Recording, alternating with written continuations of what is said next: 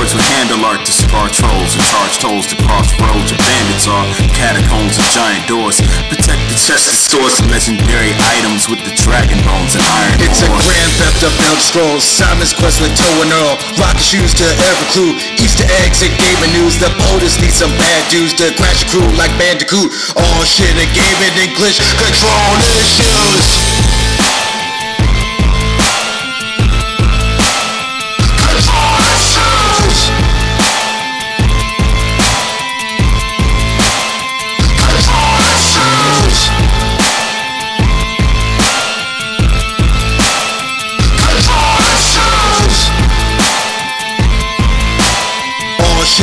Shit and gaming English. Control issues. Yes, yes, y'all. Yes, y'all. Yes, y'all. Well, this is Control Issues. I am the AMC. And and this is a dub. You can find us at control-issues.com. You can also go to your podcast provider, whoever that may be. Look for Control Issues, download it, subscribe to it, rate it, review it. Head on over to twitch.tv slash control issues pod where we put up gameplay videos for your viewing pleasure and hop on over to Twitter. My control issues is the handle. AMC, how you living? Living well, A Dub, living well. Um, yeah, my week has been going pretty good. This is this has been a birthday week, so I've been I've been getting all my cake and all my food, all the stuff that I, all the stuff that I would want that you don't get on a regular basis. Decided to go all out with all that, so I've been enjoying that. Got to see the family, um, do that whole damn thing, and then kids are healthy. You know, everything's looking pretty good right now. So That's what I'm um, talking about. can't complain. Started a new series, that being Poker Face on Peacock. Enjoying that. Ah, I have to check that out. Yeah, it's from the uh I guess from the same people that did Knives Out and Glass Onion, but it's a series, so it's pretty dope. Um and yeah, yeah, everything's been good. How about yourself, Ato? Well, everything been good. It's starting to warm up a bit. You know, unfortunately for me, that means no more sweaters, no more jackets. Those are my favorites. But yeah, just chilling, trying to keep the finances straight. Tax season, so you know, got to get your W twos, your ten ninety nines. Got to everybody who's doing their day trading, make sure you get your your statements. Hopefully, you've been, you know, harvesting your losses in the previous year. Lower your lower your income, lower your tax bracket, get that refund. Just a little financial advice from you people here Control Issues. Yeah, man, this, you know, nothing different. Starting to, I, I know I probably say this every week now, but just getting getting back on my routine. I'm I picked up one of my books I haven't started yet, and just looking through, thinking about you know picking up the pencil again, starting to draw, start learning some stuff all over again. And it's just looking forward to what each day brings looking forward to the games that each new month brings because you know how we do no matter what gaming is a mainstay and it will always stay my main All right, speaking of that, A Dub, gaming wise, what you've been what you've been playing? I know you've been playing some new games, at least that you had mentioned last week. How's that going? well you know same two games uh, lots of overwatch especially now that we got e single in the mix. This dude is playing all the time all hours of the night. Like i've been just playing till 6 a.m with e single. As people should know e single is my brother. I am a double. He's e single. And yeah man just we we had an epic session. Amc joined in after me and e single had a couple losses. And next thing you know the wins just start rolling. Casual wins unranked wins then it was like all right let's get some competitive going. Then the competitive wins started coming. And that was just like wait a minute. We might we might have something going on here. It's like um i know you and e single well you you typically run run support. E single does support damage. I do damage tank. And just somewhere down the line we got into a groove where you two it was double support with you two guys and i was either damage or tank. But you know you start to notice the difference between playing with random people versus playing with your friends. Because since we play together so often it's like you two know your roles as well as how to work together as healers like when you're playing with random people it's usually them you know they're they're doing their best but they're playing individually when you got two healers that are working together to manage the remainder of the team and occasionally being offensive as well, it's it's a whole different level. Like you're just not dying. You're dishing out damage. You can get a little more bold, go a little further out in front of the pack, and just just zero in on those weak ones, take them out. Then that allows that allows me to be more effective at what I do, which is just zeroing in on the squishies. You know, picking off people in the back line my favorite tactic. It is it's always great. You start engaging the tank and get the tank focused on you. But while the tank thinks that like, oh, this dude, he's not even hitting me. He's not even doing no damage. I'm about to take him down. It's like, I'm not shooting at you, bro. I'm shooting at everybody behind you. and just keeping just keeping you occupied, thinking that you're doing something. Next thing you know, Mercy down. Next thing you know, Morbid down. Next thing you know, Reaper down. Next thing you know, Widowmaker down. Then the tank's all alone and then he's mine. Just amazing. I mean, ultimates getting quadruple kills, triple kills, turning the tides of the game, learning, learning just new tactics and strategies with the characters. I've been uh, starting to work Echo in. I'm really liking. I love the way she controls. I just got to get better at leading my shots and getting those sticky bombs on people. But the the better I get with her, the more effective and just devastating her abilities become in combat. I'm just, I'm flying all over the place, just raining down destruction from the heavens, putting pressure on the Widowmaker. Because you guys know that's my big thing is if there's an enemy Widowmaker out there, that's just number one. You're dying every time. Uh, a little a little game I like to play is like, can I make the Widowmaker switch characters? Mm-hmm. And oftentimes that happens. Sometimes they just straight up leave the game. I was like, yeah. but uh, other than that, I'm about I'm coming up on 70 hours deep in Forspoken. I'm starting to get into the home stretch. I've unlocked the final group of spells, those Ola spells, those lightning spells with the oh man. It's the attacks and the traversal and the evasion and combat in Forspoken are awesome, but I think not enough like praise is given to the the myriad of support spells that you have because with each different spell book you have three attack spells that all function differently. So total you have about 12 with the support spells you have about 8 per group which means you have 32 support spells different types of shields different kinds of different kinds of buffs, different kinds of mines, just different kinds of functionalities. Like the water, the water set lets me summon like a, a cyclone of water that I can just kind of circle strafe around when flying enemies are out there and it'll just it'll suck in the flying enemies it'll suck in the projectiles and make things a lot easier for me to manage in battle like the the electricity spells. I can make a copy of myself that the enemies attack. I can throw, I can make a basically what amounts to a chaos field and confuse the enemies. They'll fight each other, and just uh, it's man. I, I wanted an infamous style experience out of Forspoken. That's exactly what they gave me. I'm just getting more adept at switching between the magic styles. Like I'm about to start focusing on using the button commands to switch styles in real time rather than bringing up the menus and cycling through everything to get to a style. It's like you can just you can hold the L1 and R1 and the wheels will come up. You pick a school, you let go of one of the buttons, it goes to the relevant menu for attack magic or support magic. But you also have the ability to to do a button combo where you press L1 and R1 and you press one of the face buttons and it does a move from the spell from the spell group that you selected and switches you to that spell group. So you're remaining offensive, you're remaining evasive, you're switching your spells in real time. And then as long as you have things set up the way that you want to, like you're just transitioning between these things fluidly. And that's just that's awesome. Like it like imagine if you were all for one in My Hero Academia, just switching between perks I mean, switching between quirks, it's like, ah, I need damage times three. I need speed times seven. I need resilience. I need that super healing.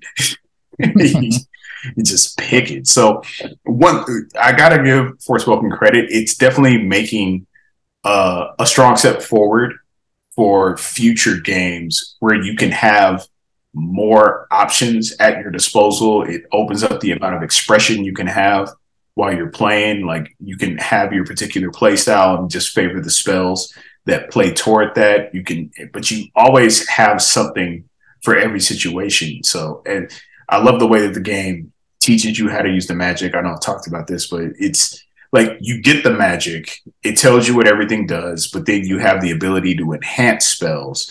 And basically, what those are, are little are little combat challenges where you have to use the spell a certain way a certain number of times, and then that gets you an extra magic point in that group. It boosts the damage or boosts the duration or removes the stamina cost and, and things like that. So you're they're basically tutorials for each individual spell. So you learn how they work, you use them repeatedly. It's like, okay, now let me work on these spells and let me work on these spells.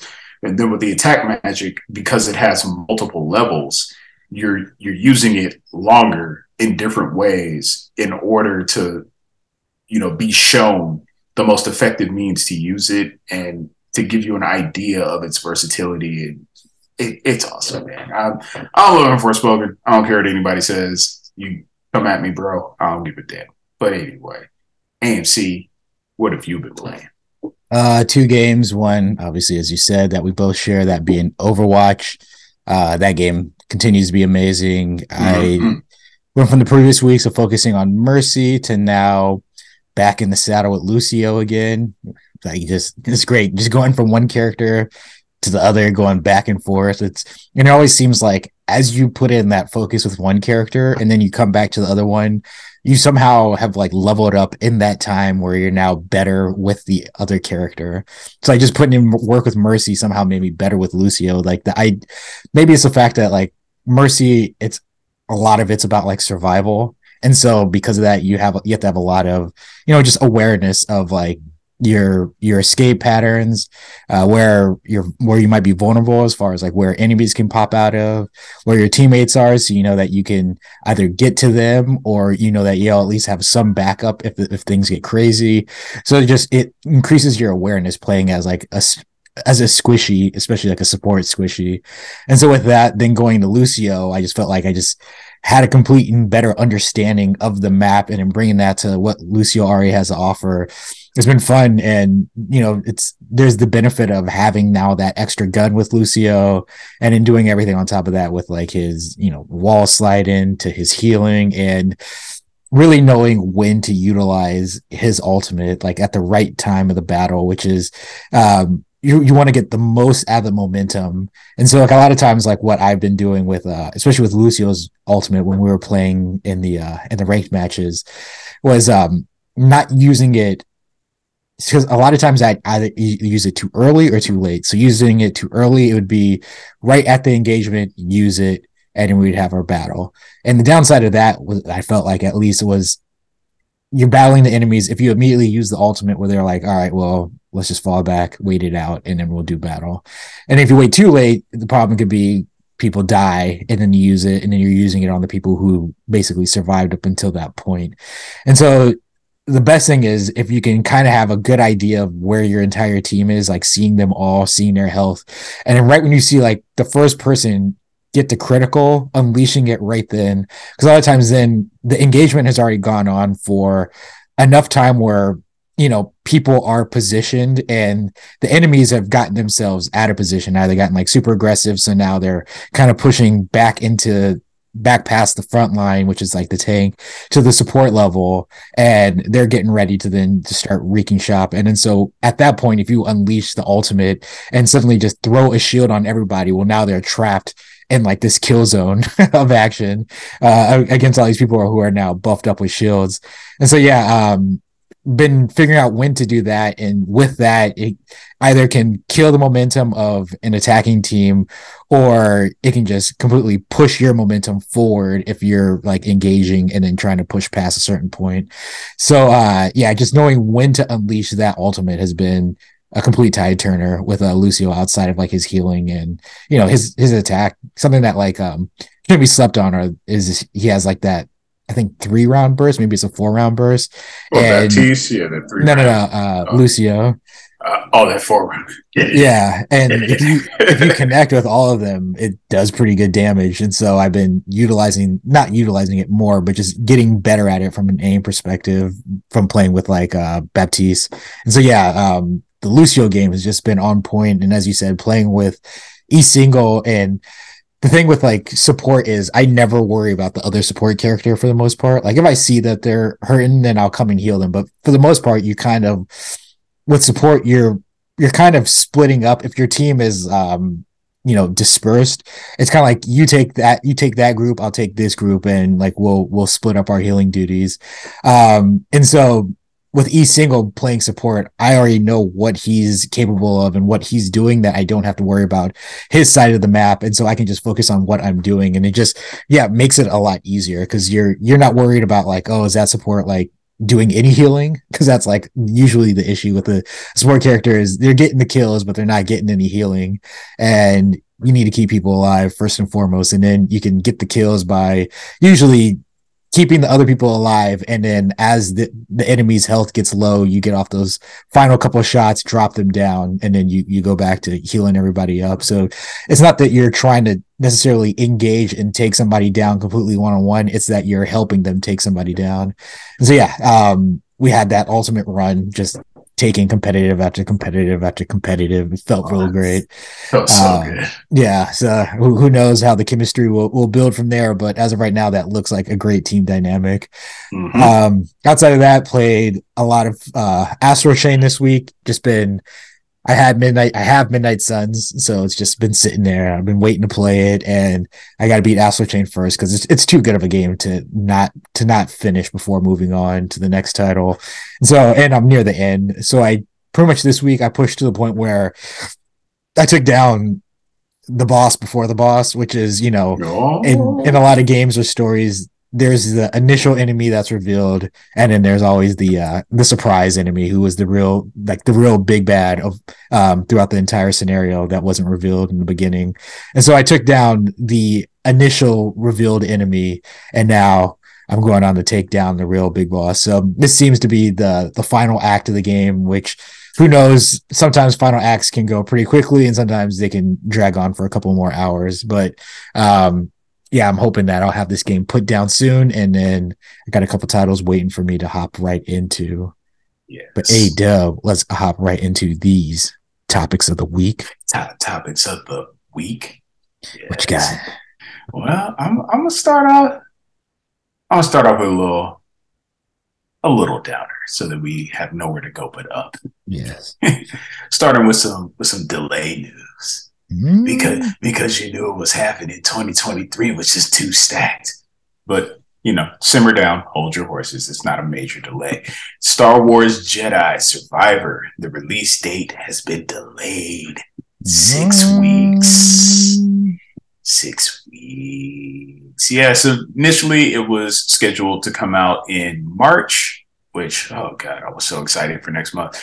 But now it's being pushed back to April 28th. So not a terribly big deal. Uh, let me see. What's the statement say from yeah. Respawn. For the last three years, the Jedi team here at Respawn has poured its collective heart and soul into Jedi Survivor. We're proud to say the next chapter in the tale of Cal Kestis is content complete. We're now focused entirely on the final stage, bug fixes to enhance performance, stability, polish, and most importantly, the player experience. Jedi Survivor is a direct response to the feedback from our community, delivering expansive destinations to explore, evolve combat and traversal, and of course, the continuation of Cal and BD's story. Making this game has truly made us a better team, we've pushed ourselves to every level to make this the Star Wars sequel our fans expect from Respawn and Lucasfilm Games. In order for the team to hit the respawn quality bar, provide the team the time they need, and achieve the level of polish our fans deserve, we've added six crucial weeks to our release schedule, and the game's coming out April 28th. Thanks to EA for giving us the time to deliver the best experience for our players, and to all of you for your understanding. So, yeah, so what, what you may not have picked up in that language is that they're trying to give the team more time, which means they're trying not to crunch. so yes, we know how that goes. But yeah, not a big deal. Still looking forward to the game. Absolutely going to be a day one AMC. Does this affect you in any material way?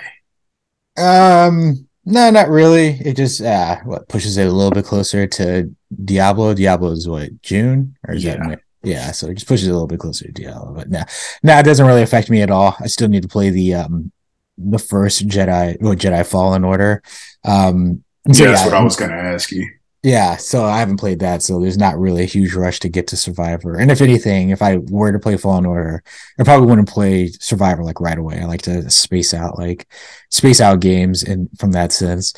So um yeah, not too big of a deal. The delay isn't too bad at all. Was it like you said six weeks? That's not Mhm. far that's not like a, a major delay. That is very much like a, a fine-tuning delay. Like if it were to be like say like six months to a year, then it's like mm, you might start questioning things. But We're delaying from March to December. yeah but uh yeah six weeks is like let's just we got a couple details here that we want to get nice and tight so that people have less to complain about at launch Because you know they're going to complain. Uh, yeah all, all everything that they're doing right now for those six weeks are going right into that day one patch um so yeah uh Mhm. Not not too bad not too bad of a delay. Um i think people are still excited about this. This won't kill any of the momentum or hype behind it. Um it's a star wars game. It's a sequel to a great well received um debut uh launch for fallen order. Um the character is looking a little more a little more older a little more mature. They we've seen some of the additional gameplay mechanics. So there's a lot going in favor of this game. And yeah i think that this delay is um not an issue at all. And when it comes out people are going to still be all over it. How about yourself? Does that does this affect your your timetable at all as far as the games that you were planning to play around that time? No, it's still a reasonable distance away from Diablo. So Jedi Survivor remains a, it remains a game that's going to be played in its prime. So not worried about that. It puts it very close to Redfall. So, you know, I wasn't I wasn't too drawn to Redfall. I am interested in it and I would like to support it, but you know, if I'm playing Jedi Survivor at the time, Redfall is going to fall into the cracks. So that's how that goes. And yeah, just every everything is just busy work until Diablo. So that's what's going on. Uh, we we've seen Jedi Survivor. We know it looks phenomenal. We know it's going to have a bunch of additional new content, new ways to play.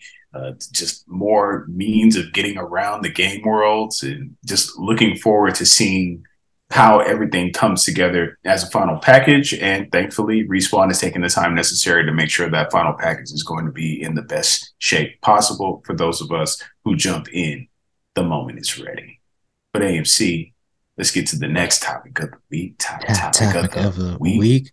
Well, AW mentioned it, so let's do it. If you're a fan of Redfall, and if you're a fan of Always Online, then this is the story for you, AW. Let's see. Uh, this is from GameSpot. Redfall publisher Bethesda has confirmed that the game will require an always online connection. Yeah. even even when playing in single player. on let's see on the official Redfall FAQ FAQ, the new requirement uh, states that a persistent online connection is required for single player and co-op, and that a Bethesda.net account will also be necessary. Let's see. Um, this isn't. This, this is still from GameSpot. This isn't an unusual move, as many modern games require some form of online check-in as an anti-piracy measure or progression fairness to keeping the playing field level when joining friends in co-ops, as in Redfall's case. So, A Dub, always online. We've discussed this with previous with other games. I believe we we even mentioned it maybe last week with a game. So um yeah, how do you feel about Redfall requiring always online even for single player? I mean, I have internet. We're using it right now. like, it, it's not a big deal. Like uh, it's, and this could have easily been troll of the week, but we got a different one for you. Yeah. However, it's I, I'm the more that these situations come up, and the more people chime in about why this is bad and why it can't be this way. It's just like, well, what's really going on here? Like the game, if the game is good, then hopefully you play it. If you're playing it and it's successful, it's going to be around longer for you to be able to keep playing it. So if the servers ever get cut, it's not because they just arbitrarily decided like ah we're done supporting this game. It's because you the consumers have either not supported it when it was around or you stopped supporting it when it was. So i like i get the whole games preservation argument uh, games shouldn't have to disappear. We should be able to play it. But it's like dude like how many years does a game need to be out before you're going to decide to play it? Mm-hmm. like i got a i saw a thing somebody made a thread like uh are we are we ready to agree that goldeneye isn't as good as we thought it was? It's like okay like you waited 27 years to be able to say that? Like it was good at the time it came out because there was nothing else like it at the time. But times change and more games come out. It's, I'm not going to get mad if a game that I didn't get around to playing for several years suddenly disappears. Because if it disappears, it means, hey, it's, you know, you didn't get around to it, and that's the reason why it's gone. Or you avoided it for some ridiculous reason that people come up with these days, and it went away. So if you don't want games to go away, don't contribute to the process of killing them, which is starving them of their engagement and their player count and their revenue stream. Because that's what it all boils down to in the end. It's not about being greedy. It's about, hey, we're running a fucking business. This shit costs money. If we're not pulling in as much money on this thing as we're putting into it, we're going to stop doing it and move on to something that people resonate with more. And if anything, when like I almost want to say live service games and always online games actually help developers move more swiftly to the kinds of games that we will want to play for extremely long periods of time.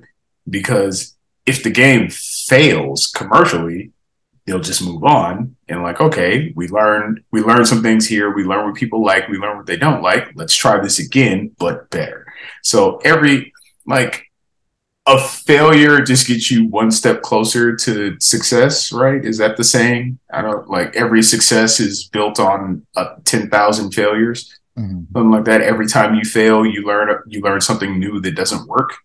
So yeah, let, let them do always online. If that means if if people are going to be turned off by that, you know, usually because the game is bad anyway and they don't want to play it, but if a game is good and it has its requirement, that shouldn't stop you from playing it. And you shouldn't feel like a game has to be around for your entire natural life in order to feel secure. Like things come and go. And there's great games being made all the time. If I miss out on one great game, I'll just have to, you know, cry my tears into the CD case of another great game that comes out. There's not enough time to play all the great games that exist in this world. And as long as I can play as many great games as can be done reasonably and comfortably to the point that I can enjoy the process of playing them, completing them, rather than just getting through them to say that I got through them.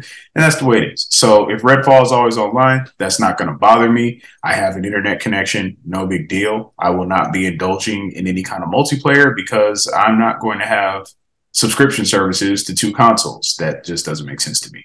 I have PS Plus, and that's the way I'm keeping it. Xbox, you know, if I get into Redfall, I'll play it for what it is. I love Gran Turismo 7. That's always online as well. Other always online games I enjoy. Destiny, no, two. Well, Destiny 2 I did enjoy. Division 2 is what I meant to say. And Overwatch 2. Overwatch, been around for six years. People still play. People still love it. It's still here it's still supported. So that's the way that that goes. If you don't want these games to go away, or you don't want the support to get cut somewhere down the line, play the game. Simple as that. AMC. Yeah, I mean, yeah, completely agree. Um, like I, I don't have no, I was gonna say I don't have the greatest internet connection. I probably, eh, I think it's actually fine, but I, I never run into an issue when we're playing Overwatch. I'm not getting dropped ever. Any issues like that? Um, lag switching. Yeah, and yeah, I've just I, the issues that people are worried about. I just don't run into them. And also, I live in the city, so maybe maybe that uh, that's a place of privilege when it comes to playing video games. Who knows?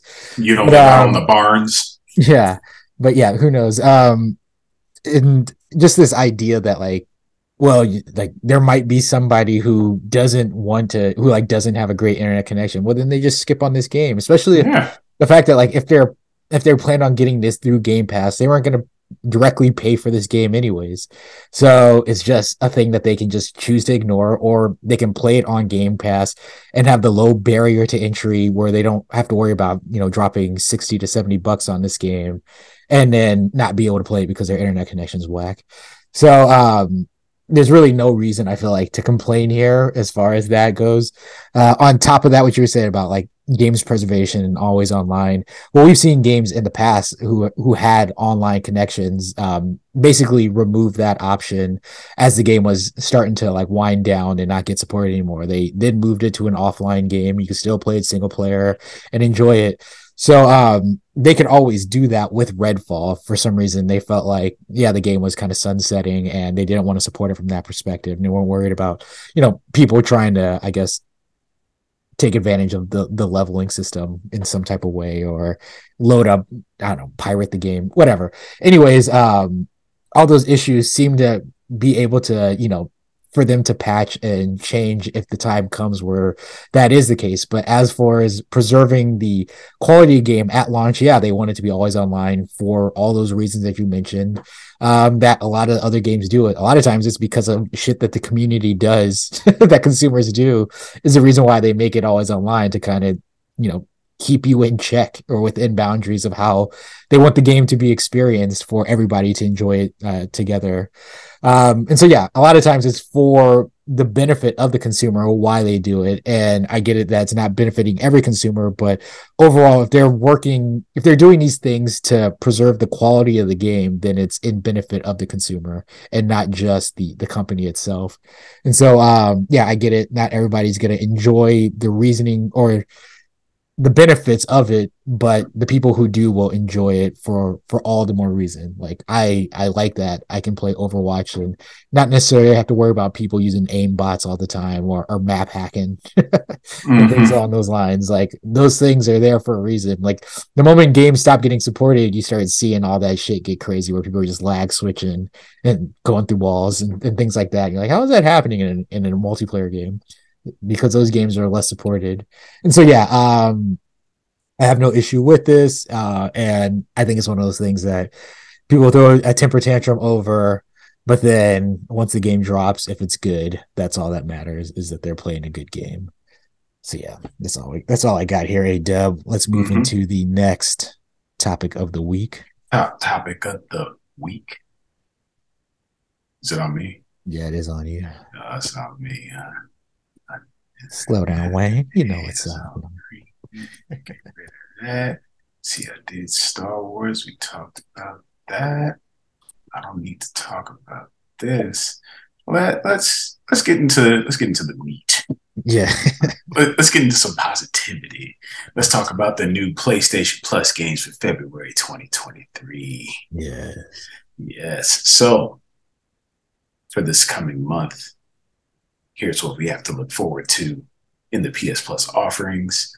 We're gonna get OlliOlli World. mm, We're gonna get Evil Dead, the game, mm, not the movie. We're gonna get Mafia Definitive Edition. mm. I don't know about you, AMC, but for me personally, this is damn near a three for three month, which is pretty rare. I usually already own a game that's been on there, or there's like one, sometimes two at most, that interests me. However, this time, I mean, OlliOlli World, that's happening. I was immediately in love with the art style and just the overall design of the game. I'm also pleased to hear from people who have been playing the game that it is challenging. It, you know, whatever that means depends on the person, but you know, just the idea that it is a challenging game as well as just aesthetically good looking, that's a good draw. So I'm going to be adding that to the library. Mafia Definitive Edition, you know, I was very excited when they announced this game. I didn't have the time to squeeze it into my rotation.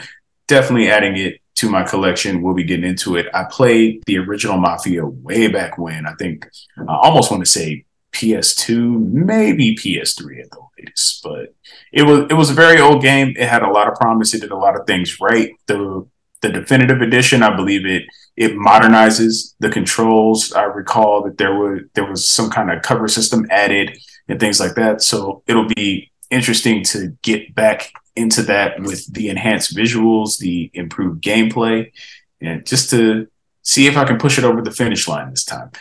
Um, Evil Dead the game. I'm, you know, I'm not really an Evil Dead guy. I have all the love and respect for Bruce Campbell and Lucy Lawless. Uh, I never looked at the Evil Dead games. It was just something, you know, because of my kind of ambivalence toward the movie franchise. I didn't pay attention to the games, but I'm hearing good things about it. So it's something that I'm going to be looking into. Might be something I add to my library.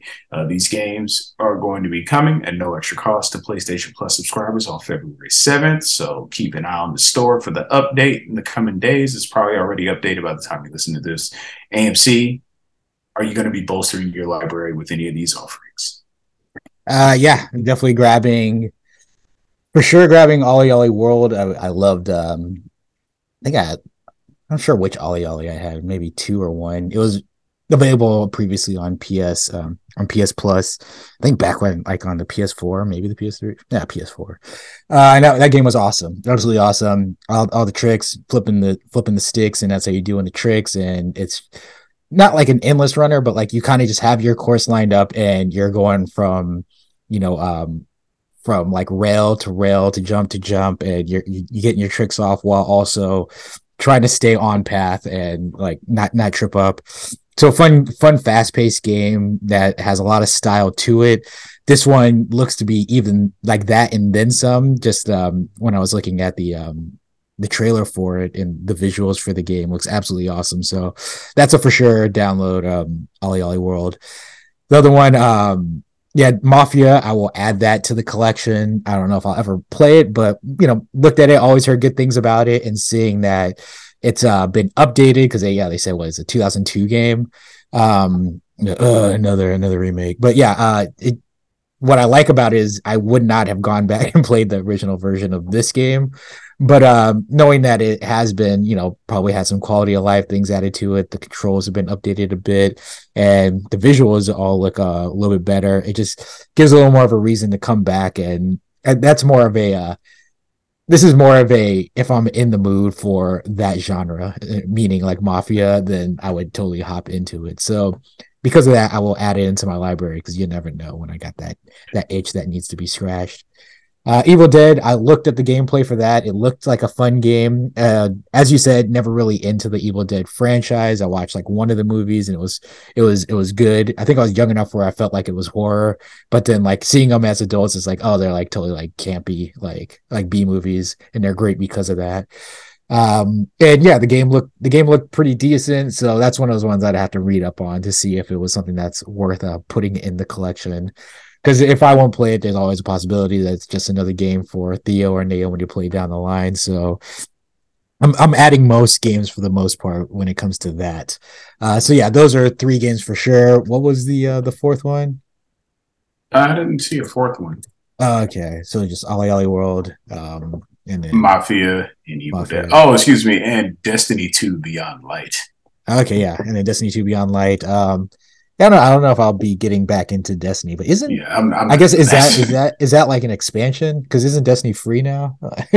Destiny's free. I believe that that is an expansion. I believe that's the most recent expansion. Look, okay. awesome in the in the trailers they showed. I was like, damn, does a does a player have to get back into Destiny for a bit? And I uh, like that, that, that, stasis, right? Like ability, something like that. I, yeah. I don't know they've done they've done a lot with that game, and from what I hear, the game is absolutely awesome. The people who are like into it, um, just absolutely love Destiny. But yeah, it's just it's not a franchise that I need to get back into. I enjoyed it while I played it, but um, I got enough going on right now with Overwatch and Diablo on the way, and just games already in my backlog. It's it's not a franchise that I want to get into as of right now, but for the people who like Destiny, that's awesome. You get the expansion for free, and it looks like a good uh, like jumping back in point to pick that up. So not bad there. This is definitely an awesome lineup of um I would I dare to say AAA quality games. I don't know if like Mhm. OlliOlli would fall into that category, but Mhm. yeah, just all quality games that um people should give a try. So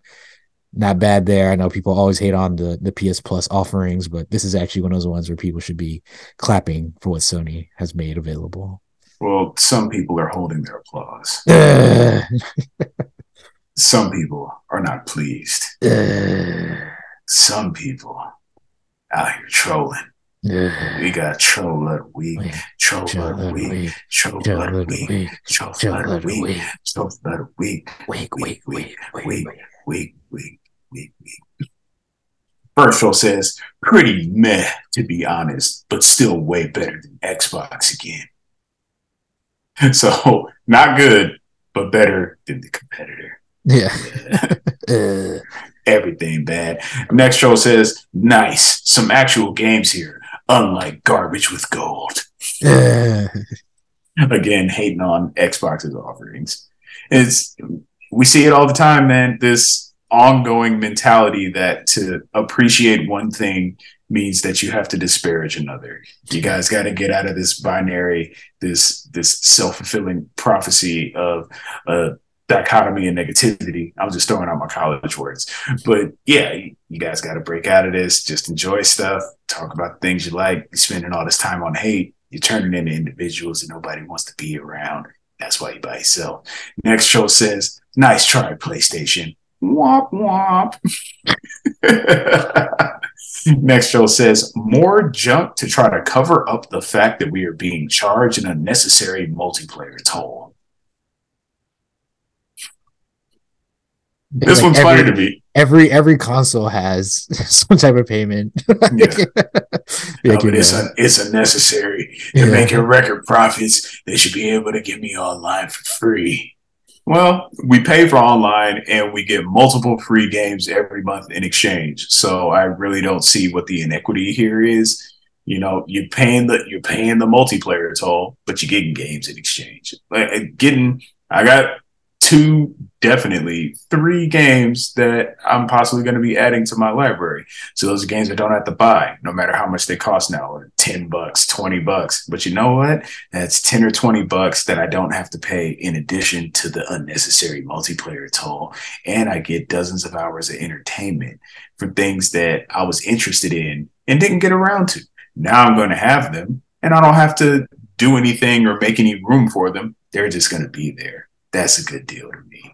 Last You also, choice. sorry, Oh, you also go for it. forget. You also forget like how what the PSN experience used to be like before we started paying sixty bucks. Mhm. like it was definitely like that was like the thing that people used to always talk about where it was like everybody'd be like yeah xbox live is a lot better and it was because like sony just wasn't putting that you know that foundation down for their multiplayer support that like that we now are experiencing so people are Yeah. just taking all of that for granted that like when you just remember you you only pay $60 for the year and try to remember what it was like before and you'll understand Five dollars a month. That's a problem. yeah, and you'll understand how we are all benefiting from this multiplayer experience now, as opposed to what we used to deal with when it came to playing online with Sony games. Dozens of games every year, anywhere from 36 to 48 games a year. Five dollars a month. Unnecessary. And then like, oh my god, I, I don't even remember what I was gonna say. I'm getting to this last troll. Another monthly reminder why PS Plus is useless. Just let us play online for a smaller fee. Just feels like nickel and diming. You're getting free games for five dollars a month. What's the problem? What's the issue? Nickel and diming. It's one. It's an annual fee. It's probably the lowest annual fee among the subscription services. It's like, and just speaking on that that PSN versus Xbox Live argument, you know what remark we haven't heard in a very long time? Xbox Live is better than PSN. Yeah, because PSN has stepped up and there's no discernible difference. So now you just playing your games, you're sending your invites, you got your drop in, drop out online multiplayer co op. You got everything going on. It's smooth. We got we got cross platform play for a lot of titles back when people really cared about that and thought that oh Sony Sony is blocking the communities from being able to enjoy the games the way they want on the preferred platform. Well, you know, more and more we're seeing that that's falling away too. So things continue to get better. We continue to get greater access. We continue to get great content. You know, every month isn't going to be a winner, but for every month that is a winner, that's just money saved.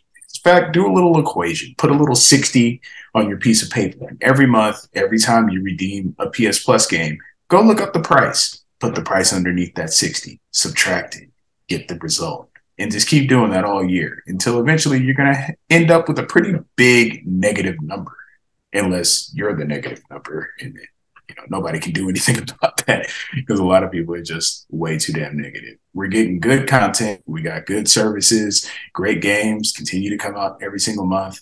What's the issue? AMC, you got anything? Nah, I got nothing else. People need to quit their belly bitching. It's the same old, same old. We don't want to pay for this. As I said, there's one good game every month, and that's all that matters. Uh, and so yeah, um, you can do the math. I'll do the Fredo. yeah. Uh, let's move on to the next topic of the week. Top topic of the week. Well, we got we got this is I guess this is why people are mad at Dub because Sony's doing so well. so let's see. Um, we got news. Uh, I pulled this one from IGN, but Sony Sony had a pretty good quarter. A Dub. Let's let's let's get let's dive into these numbers. Hell yeah. As revealed in Sony's 2022 third quarter financial results, the PS5 saw its best ever sales quarter with 7.1 million consoles sold during the three months ending December 31st, 2022. Yeah, the PS5 might might be coming up on the PS2 numbers. I don't know. That puts the console at 12.8 million sold during the 2022 financial year and 32 million units shipped since launch. That's 34% increase year on year, a figure that demonstrates the supply issues that once plagued the console may well and truly be behind us. PlayStation Plus saw a small increase in subscribers up from 4.5 million to 46.6 million. Oh, more people are, are, paying for this service that nobody wants to uh, use. That unnecessary toll. People want to get over that bridge, though. Yeah. Uh, that doesn't bring it back up to its peak at 48 million users, but the service's monthly active users has grown to 112 million. Gosh, PS Plus revenue has also increased for a second a second consecutive quarter, probably thanks to the subscribers of higher tier PS Plus plans. Exactly. People were I saw online people were trying to be like, oh, their their subscriber base didn't grow, so they're not making as much money as they used to. It's like, but they offer higher tier services that cost more money. They're making more money. It's if they're making more money off less people, that's good business. Yeah, I mean, um, in the NPD, they would always point out every year that like even where software sales were down, the the rate that what they were bringing in from the subscription services like Game Pass and PS Plus were enough to offset that. So like I, I'd made the point that like the subscription services are actually a way to, you know, keep these companies like afloat money wise in times where there's not a ton of games coming out. You have all these people then going in, jumping in, getting access to huge catalogs of games and they're spending their money there. And so, yeah, it's one of those things that are, I don't know, like people try to look at it as like, oh, this is the downfall of the industry, but it's actually a way to support the industry, um, having these, these subscription tiers for, you know, for access to big catalogs of video games. Yeah. So, it and, gives them, it gives them stable, predictable, stable, predictable revenue streams instead of the volatility of only depending on the success or failure of each new game. Mm-hmm, exactly. Um, yeah, and then on top of that, yeah, we're seeing that the consoles are selling well. Um, they had already said that they were upping the production. I've, I've heard from multiple sources that people are seeing uh, games in stores now, not just you know, not just the the direct sales from Sony. Like you could actually walk into a Target and see one in the case and be like, "Am I going to pick that up? Maybe I might. Maybe I won't. Who knows? The scalpers aren't taking them all." Um, Yeah, yeah, they're like they're finally listed as in stock on Amazon, PlayStation Direct. For months, it's always had consoles, but it, that still remains an option. You don't have to get an invite. You don't have to wait in the queue. Just go on the website, get your get your console. And again, looking online, looking at what people are saying, it's funny to me because there are people who don't consider the console availability on the Sony Direct site as consoles being available. They're like, oh, if I can't walk in a store and get it, then it's not available. It's like you can go on this website and have it at your house in like a day or two. What's the problem? Why is this an issue? Why are you being stubborn? What like nobody nobody's even on your lawn. So why are you out there out there yelling at kids that don't exist? Just get your console, shut the fuck up. Enjoy yourself. yeah, I mean, uh, speak on it. What do you think about Sony's success? Um, with the uh, we know we saw God of War release around that time. Obviously, mm-hmm. it's a mm-hmm. big holiday time. Um, big and, holiday time. God of War moving what 11 million copies in its mm-hmm. in its first month or to a, close out the year. in a year where there weren't any games, they do. yeah, no games, nothing, nothing to no buy. big games. No. Jim God of War Ragnarok, not as good as 2018. I mean, yet again, Sony releases its newest, fastest selling first party offering, selling crazy, selling Zelda numbers as usual, as they always do on one platform. So that's that's huge. It's just going to keep selling. I haven't even bought Ragnarok yet. Haven't even had any interest in buying it. So you know, I'm going to be an extra sale at some point because I got to complete I gotta complete the story of Kratos and my man Atreus. Gotta do it. but yeah, it's I, this also runs counter to the continuous online rabble about how Jim Ryan's running the company into the ground. It's like, well, the ground has clouds apparently because they're just going off into the stratosphere. You guys got it wrong. You need to fix your faces, get your minds right. Jim Ryan's elevating the PlayStation brand to levels that it that were only imagined before. And it's entirely possible that if PS5 can maintain this momentum, it's going to eclipse the PS2, which is something that cannot be accomplished for two console generations so far. So if that does happen, yet another feather in the cap of Jim Ryan as he does his pimp walk into the players ball. My man is killing it. We got great games coming. We got PSVR coming this month. Atomic Heart's coming out. Granted, that's a multiplayer title, but I'm just letting y'all know that the hot shit is on the way. You know, GT7 VR. Ryan McCaffrey's extremely excited about it. I'm looking at it. I'm extremely excited about it. Might get a wheel and pedal setup with the PSVR too. Oh, nobody wants to buy a $500 peripheral to play Gran Turismo. Uh, are you sure about that? Gran Turismo routinely selling, you know, 10 million copies, give or take, with each entry. People who buy consoles specifically so that they can play Gran Turismo. Same people who go out and buy their their wheel and pedal setup, then put even more money into that to rig it up to a chair so it's like the cockpit of a car. Yeah, they're not going to spend another $500 to make that experience more real and believable. You can get out of here with that shit. People love the things they love, they will spend whatever money is necessary to get the best experience. And we're also talking about a community that's all about, oh, just get a PC, just build a PC, as if that's super cheap. That's at least $500, $1,000, $2,000, even more if you want to just future proof yourself.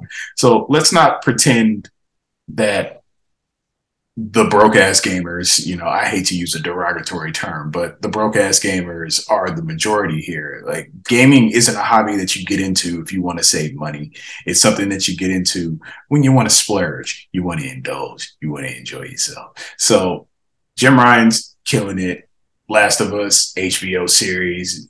It's just it just sets the tone for the future offerings of PlayStation and other media outlets. I mean, we got the Gran Turismo movie coming, directed by Neil Blomkamp, and then we got the the God of War series coming. We got the Horizon series coming. So there's a lot going on to not only deliver quality content, you know, just industry industry pushing peripherals and just pushing the industry of gaming forward. But now we're at this place where the IPs are being utilized not just as quick cash-ins for you know licensing and you know whatever, give run me a check and put the product out. It, like we're even beyond that phase where we're getting great licensed games. We're also getting these IPs adapted into the content that has always been deserved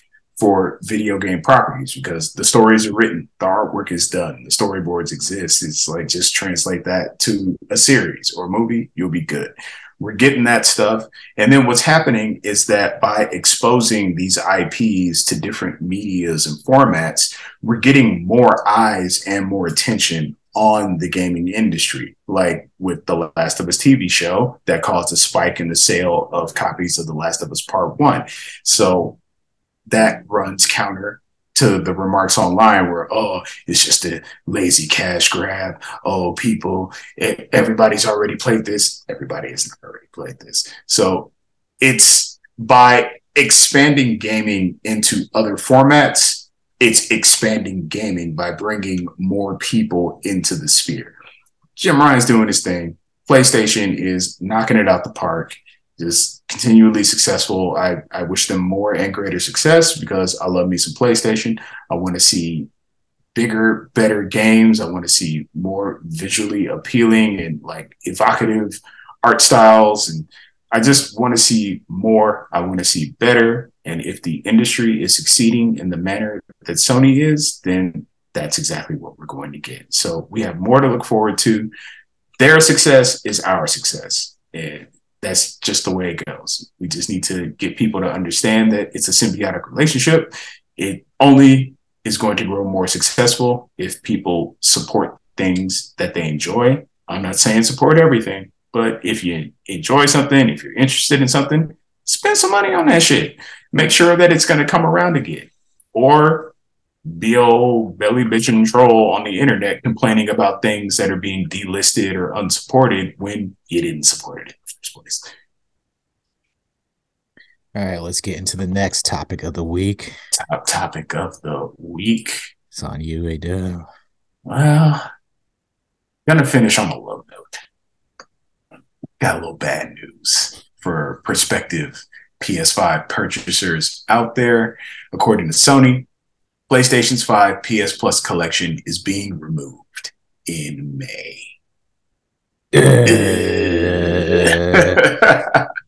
yeah, the PS Plus collection was introduced at the beginning of this generation of hardware. It included 20 games, now 19, that you know were kind of just exemplary of what the PlayStation experience is. Uh, the collection was intended to help get not only new customers to jump into the PlayStation ecosystem by having just uh, a laundry list of hits that are immediately accessible for free, but it was also for the purpose of helping PS4 owners transition more quickly to PS5 by giving them those things that they don't necessarily have to leave behind or to give them things that they haven't gotten yet that they'd be interested in playing. So this collection, this deal, this situationship has been in effect since 2020. So we're coming up on, you know, two and a half years of this come May. And, you know, it personally, it sucks because, you know, it's something that was there for players that won't be there anymore. But at the same token, it was a promotion. It wasn't like this is a service or this is a feature of the console that we're going to try to implement going forward. It was just this this is for the purpose of incentivizing people to switch over to PS5 more swiftly. So if you're distraught or broken up by this, if you think it's a bunch of bullshit, you can do yourself a favor and just go add all the games that you want to have from this collection into your library. Therefore, you're covered. However, if you don't do that, if you don't want to do that and they go away, that's on you. AMC, does this affect you in any way, shape, or form? Um, I mean, no, not really. It's one of those things that like I have Nintendo Online, and there's like all those games, those retro games you can play. We have this PlayStation Plus collection. It's nice to see it there. We even get free games every month on PS Plus, and it's nice to get those. But you know what happens? I rarely end up playing any of those games, if ever. Mm-hmm. so it's like it's one of those things that's like I, I, I can see people immediately doing like we're losing value, and that's always with anything. Last of Us, it's like there's no multiplayer, we're losing value. They lost half the game. Call of Duty doesn't have single player, we're losing value. so it's like the whenever- single player campaign that you completely skipped over to go straight to multiplayer. Okay, losing Yeah. value. And so it's like one of those things with gamers, it's not they look at expectations as necessary items. So it's like, oh well, like we've seen this in the past, so we would automatically assume that this is going to be the case.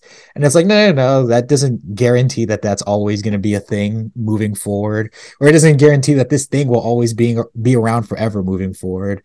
And I'm sure, as you mentioned, if not, like they have the was it the PlayStation Plus Essential, all the tiers now.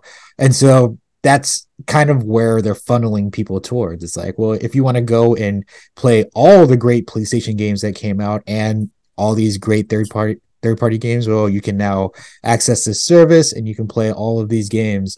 Um and yeah, and it was nice having it there, but it was as I mentioned, not a thing where I ever felt at any time to go in there and play any of those games. I'll definitely be going there and marking them because who knows, maybe I, I want to play as uh was it Bird Dog? I think that game's Yeah. on there. Get Turrico. Oh, you know what? I need to add. I think I did add that right, to make sure. I did add Final Fantasy 15.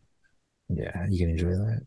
No, Uh, I'm probably never gonna play that, but I ha- but I have it. Yeah, but it's Games preservation, like Yeah, you know, when I'm on my deathbed and it's like, you know what, I, I need to try Final Fantasy 15.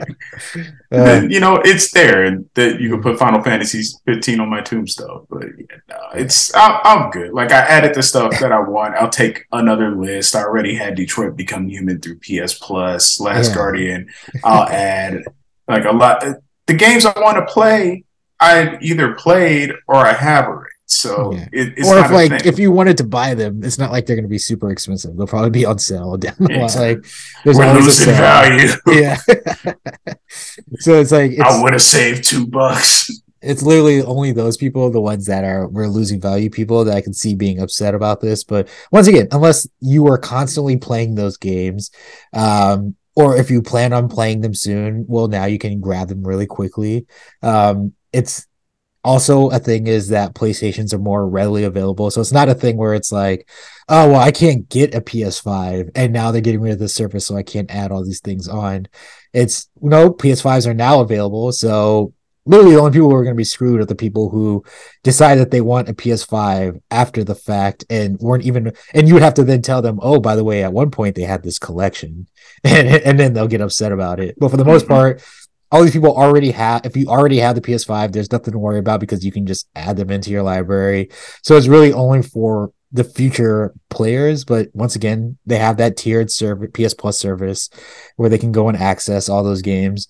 If not, and they want to do it a la carte, those games are, are likely on sale all the time. So you can just put it on your wish list and buy it as it goes on sale. And then you can play a PS4 game on your PS5, even though you're a person that's always talking about how you don't like to play cross gen games on your PS5. And, and let's, let's look at it this way: like you have three months, and PS5s are readily available now, so there's nothing stopping you.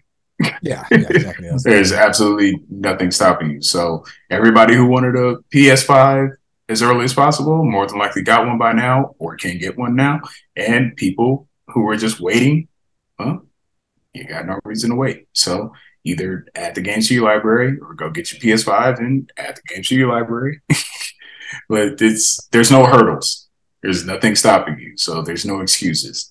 Again, Yeah. you got you got three months, 90 days. That's several pay periods. You can scrape your pennies together in that amount of time. If you can't, you got bigger things to worry about.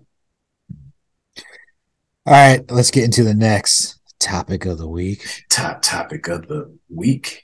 You got anything AMC? Uh, this will be my quick hit. This is a follow up to Sony's success. God of War A Dub has sold 11 million copies. Let's see. Uh, God of War Ragnarok has reached a new sales milestone. Developer Sony Santa Monica Studio announced that the PS5 and PS4 action game has passed 11 million copies sold. This is from the studio itself. None of this would be possible without the support of our fans. So thank you for coming on this journey with us. Let's see a little more action. Ragnarok sold 5 million copies in its first week back There in we go. 2022 to become the fastest selling first party PlayStation game of all time. Time, time, time. Um, I mean, do you have anything to add there? Any thoughts about God of War selling 11 million copies? I mean, touched on it earlier, but yeah, it's the same thing. You know, it's outstanding game. It's selling. People keep talking about how, oh, tired of Sony making the same game and making game, tired of over the shoulder third person, and it's not as good as the old God of Wars. It sold more than all of them in very mm-hmm. short order. So something's going on there. It's it's clearly not the game. The game is clearly good because people just showed up for it. And it's also another thing where people just be talking that shit, man. They talk. I mean, I'm, I'm thinking about all the hate, and I'm just losing myself in the abyss.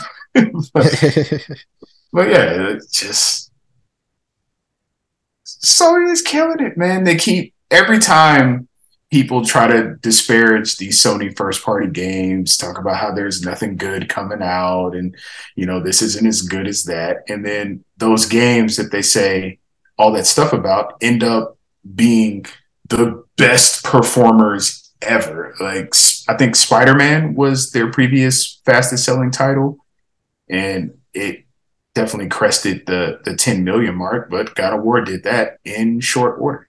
Like I said, I still need to buy it, so it's still got some legs left. Who knows? It might even outsell Elden Ring. Uh, Uh. didn't win Game of the Year, still outselling it. Uh, but yeah, Sony Sony's killing it. I'm also I'm also pleased by this success because that's going to be more time and resources for Sony Santa Monica to put into whatever they're going to be making after God of War. We know that Ragnarok is the conclusion of the Norse storyline for the franchise. So hopefully this means that Sony Santa Monica can bring a new IP to the market. I know around the time that they were bringing out God of War 2018, they actually had a new IP in development that they ended up ended up canceling and instead decided to make the God of War, and of course saw massive success as a result. So yeah, I'm looking forward to whatever's coming out of Sony Santa Monica. Sony first party titles are killing it. I also have I also believe that God of War is supposed to be the last of the cross gen PlayStation exclusives. So going forward, we should be seeing the current gen only titles. We already know that uh, Horizon Burning Shores that's going to be exclusive to current gen. You know, we got Call of the Wild or Call of the Wild, Call of the Mountain and PSVR 2 coming out. So as expected, it's looking like 2023 is going to be the true kickoff to current gen. And yeah, man, now that all the known properties out the way, we know that Spider Man's coming at the end of the year. Maybe that'll be the new fastest seller. And it's just every step along the way of the the growth and maturation of the Sony PlayStation platform is just met with greater increasing success and that benefits us because if these games are doing well then we're going to get more games and more studios that are more confident making titles that have these kind of production values and just this overall cohesiveness of the complete product so you know it's these are good things these are good things. You may not like the new God of War, but it doing well means that we're going to be getting better games going in the future. Hopefully, this shows other studios that hey, we can make a game like this ourselves, and they can take that format or they can take inspiration from it and make newer, more interesting games. Like every every time a game does well, it means that there's more stuff that other studios will be able to do that'll also garner increasing success for them, make them bigger, allow them to make bigger, better games, allow them to hire more people because I know how people feel about layoffs and all this and that, even though it's a natural part of running a business and working on products that have an end point. So, yeah, I'm thrilled by this news. I hope that this will carry forward and translate into even greater success with Spider-Man 2 and then following that Wolverine. Looking forward to seeing what the other first party PlayStation studios have to offer. And yeah, just as we get more eyes and ears on this industry, it's going to just expand and grow into something greater, more beautiful. It's the best time to be a gamer. Is this is these are happy times. Like these are the good old days, as as Tom Papa would say. Like these are the good old days. People talk about the good old days, what back when games shipped with game breaking bugs and nothing could happen until you got a sequel and hopefully they address the problem and you know you there was no DLC. Oh, oh no DLC. They shipping complete games. Okay, a sequel with a new gameplay mechanic. That's a that's a complete game. But yeah, people it, things are times are so great that people tried to like make up yellow lighted death, red ring issues with the PS5. no. Just oh, if you're if you're standing it vertically, you're killing your console. that was debunked. yeah, like it's, it's it's so good that people are making up issues that aren't true. yeah. Well, there's a possibility that if you go in and you and you take your PlayStation apart and you put it back together wrong, yeah, and then you put it vertically, it's like yeah, oh. if you if you pour sparkling water in it, it might it might die but like it's and another mark of how great things are these days. We were talking about it in the pre-show.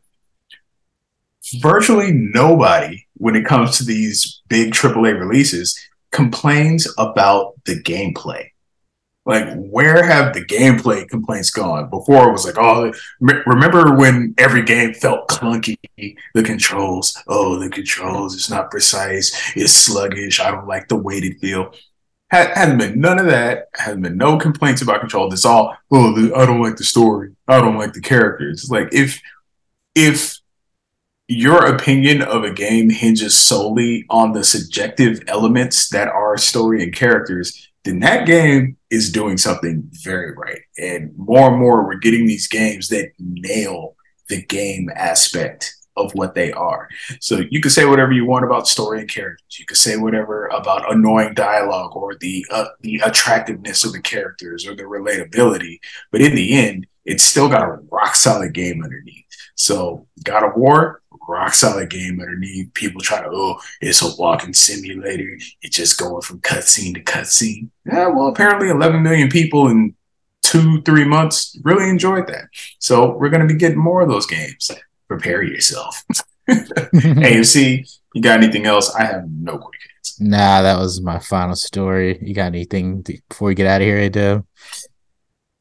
No, I think we about covered it. I think we did our jobs. I hope people get the message. I hope folks go out and look for the things that they're interested in and that they like. I hope people start ignoring the things that they don't like or don't want to see because that's the easiest way to make them go away if you do it in great enough numbers. But yeah, man, greatest time to be a gamer. I'm looking forward to getting on some Overwatch later and finishing Forspoken pretty soon. Uh, getting back into Until Dawn and Anno Mutationem. Getting ready for Star Wars Jedi Survivor now in April. Uh, still patiently anticipating and biting my nails thinking about the glorious time I'm going to have with Diablo in June. Uh, anxiously anticipating a 2023 release date for Starfield waiting for a 2023 release date for Forza Motorsport 8, waiting for the the next Sony Direct where they show us the the new first party hotness we're going to be enjoying for the years to come. Like, there's a lot to look forward to. We got shows and showcases coming up. It, it, we're about to we're about to be hit over the head with goodness. Like, we got Black Myth Wukong coming in. I think what 2024 or whenever it's coming. It's coming out. All the people said it was vaporware. It's a tech demo. Nah, it's real and it's coming. Get ready. Got Atomic Hearts coming. Got Hogwarts Legacy coming next week. I'm looking forward to seeing everybody just chime in with their impressions and their positivity about that. It, it, it's it's a celebration, bitches. Let's do this. Let's enjoy ourselves. Let's get online. Let's Let's play on multiplayer. Let's enjoy our single player. Let's share our experiences. I want to see people get back into photo modes.